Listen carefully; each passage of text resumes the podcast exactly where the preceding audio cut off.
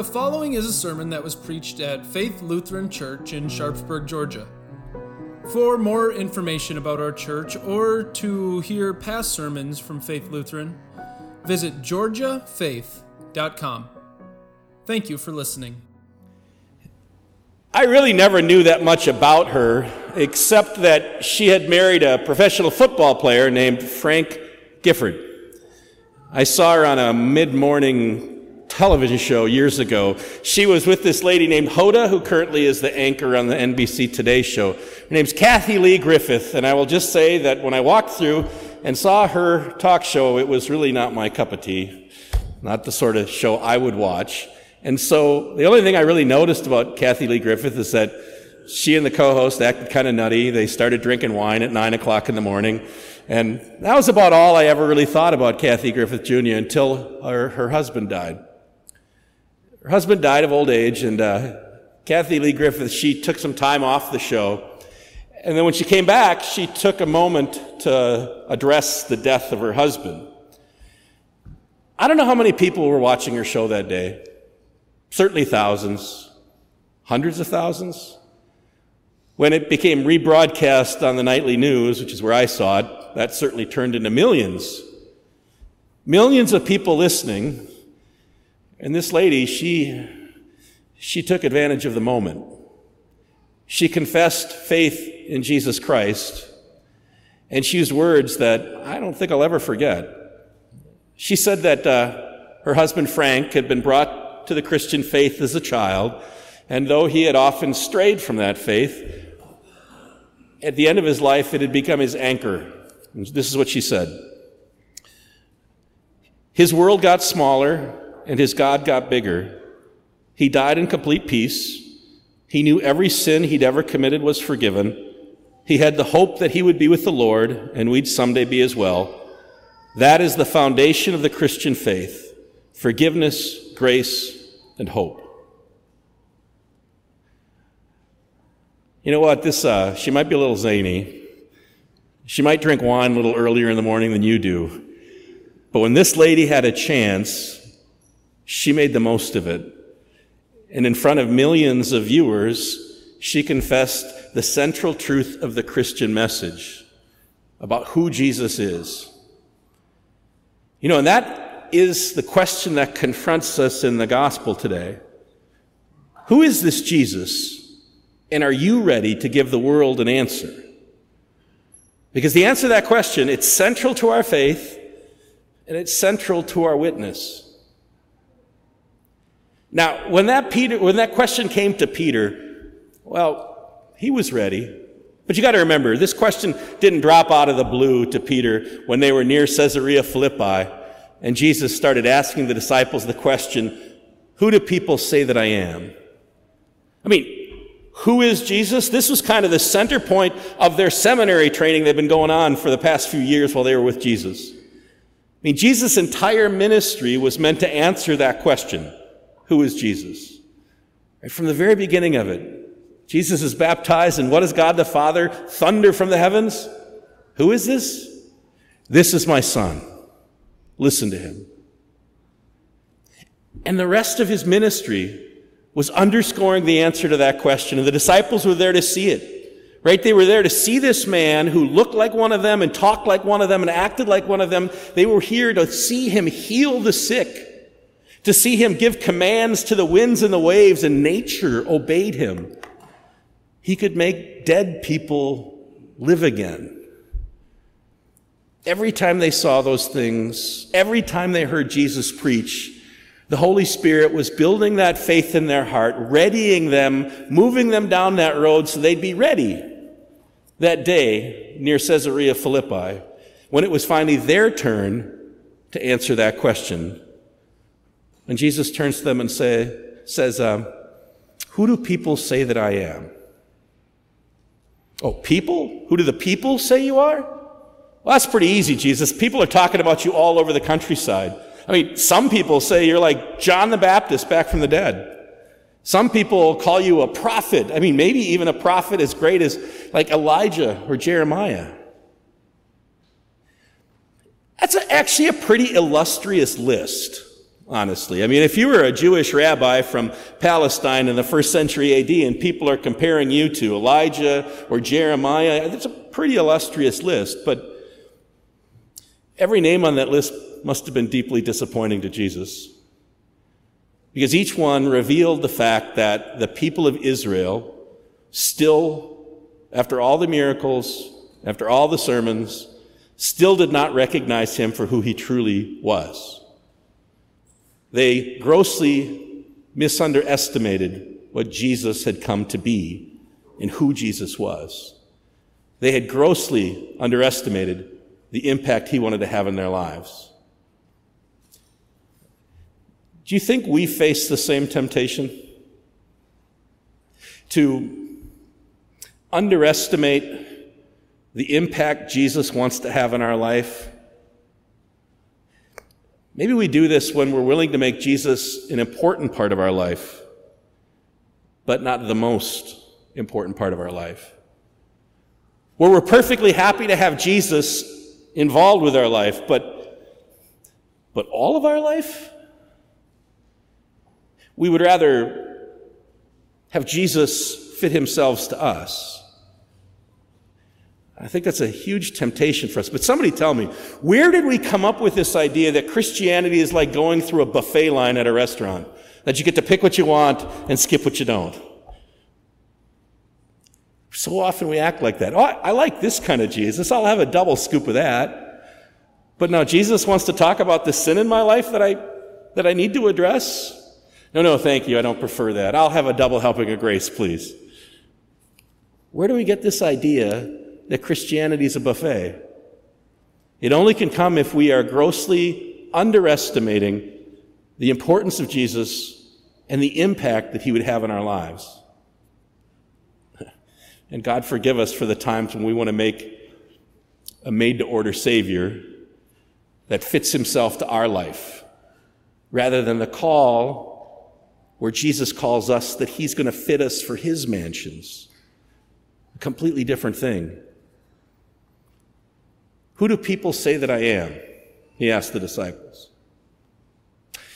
On one level, that question is rather irrelevant because the point isn't who people say that I am.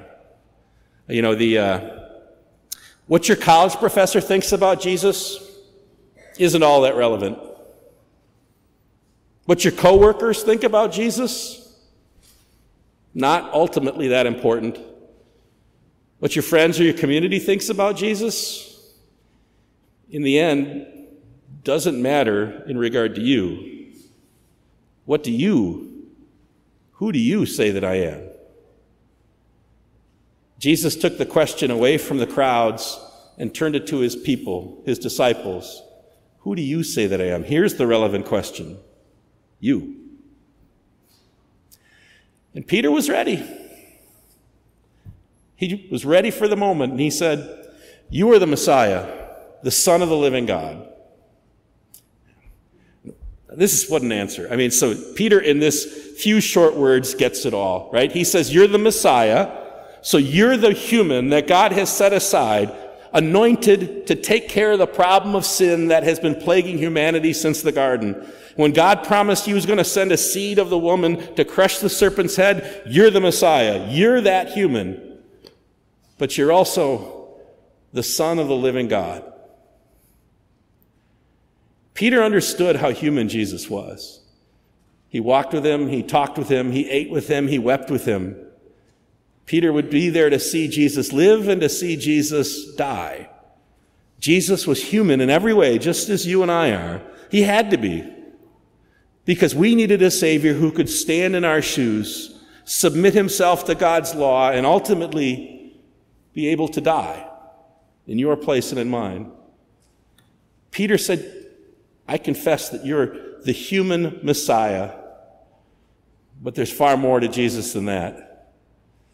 Peter said, Behind this humanity is the Son of the living God.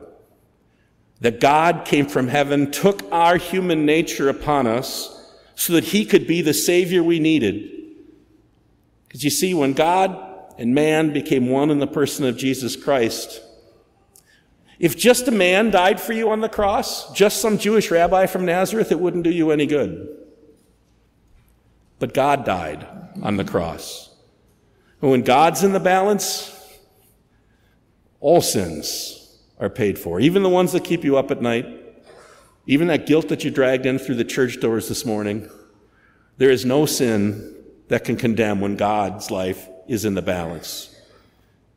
He paid for it all because he is the Messiah, the Son of the living God.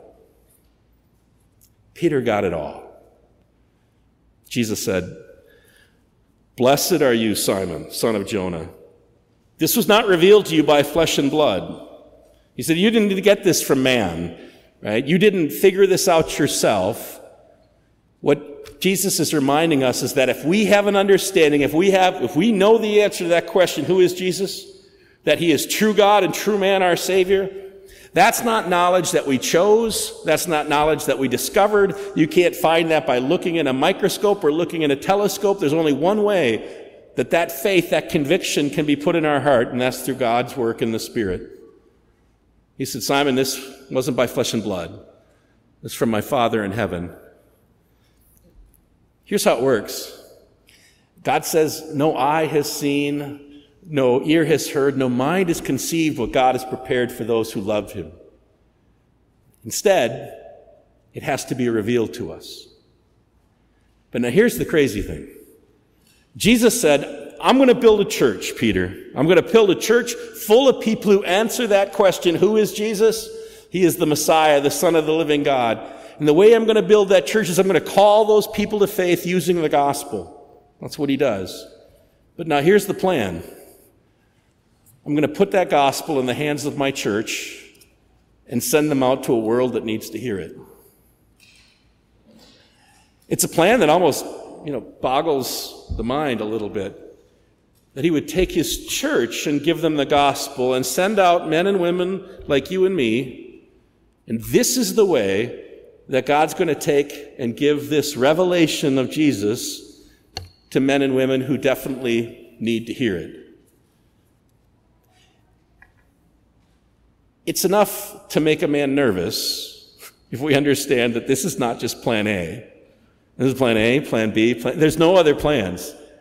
This is Jesus' plan. You and I are to take the word of the gospel and share it with people who would otherwise have no knowledge of it. And Jesus said, Peter, that confession you just made, I'm going to build my church on it, and not even the gates of hell will be able to stand against it. When we consider the uh, audaciousness of God's plan to take the message of the gospel and give it to broken people like you and me and have us be the ones that share it, it's enough to make a man nervous.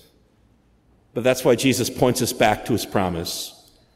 Not even the gates of hell can stand against his word and his church. Not even the gates of hell can overcome it. Even if there are dark hours, Peter, the gates of hell will not overcome it. As we go forward with this message in our hands, there's going to be dark days for us too, but the gates of hell will not overcome it. There might be wickedness in this world that sickens you, or pop culture that mocks you, but the gates of hell will not overcome it. There will be people who will not listen. There will be governments who get it wrong. There will be times when the church looks tired and oppressed and beaten. But the gates of hell will not overcome it. That is his promise. The gates of hell will not overcome it. So you're ready to do this thing that Jesus has called us to? Are you ready to give an answer to a world that desperately needs to hear it? Who is this Jesus? Are you ready? Say what you want about that zany, kind of nutty talk show host. When she had an opportunity, she made the most of it. You know, one of the things that I liked best about her words that day is she didn't just talk about the importance of Christianity for her husband or for herself. She made the point that this was a message meant for the world. This is how she closed her statement. She said, That is the foundation of the Christian faith forgiveness, grace, and hope. And those of you who are hurting today and feel hopeless, it might be the answer for you. In fact, I know it's the answer for you. Who do they say that I am?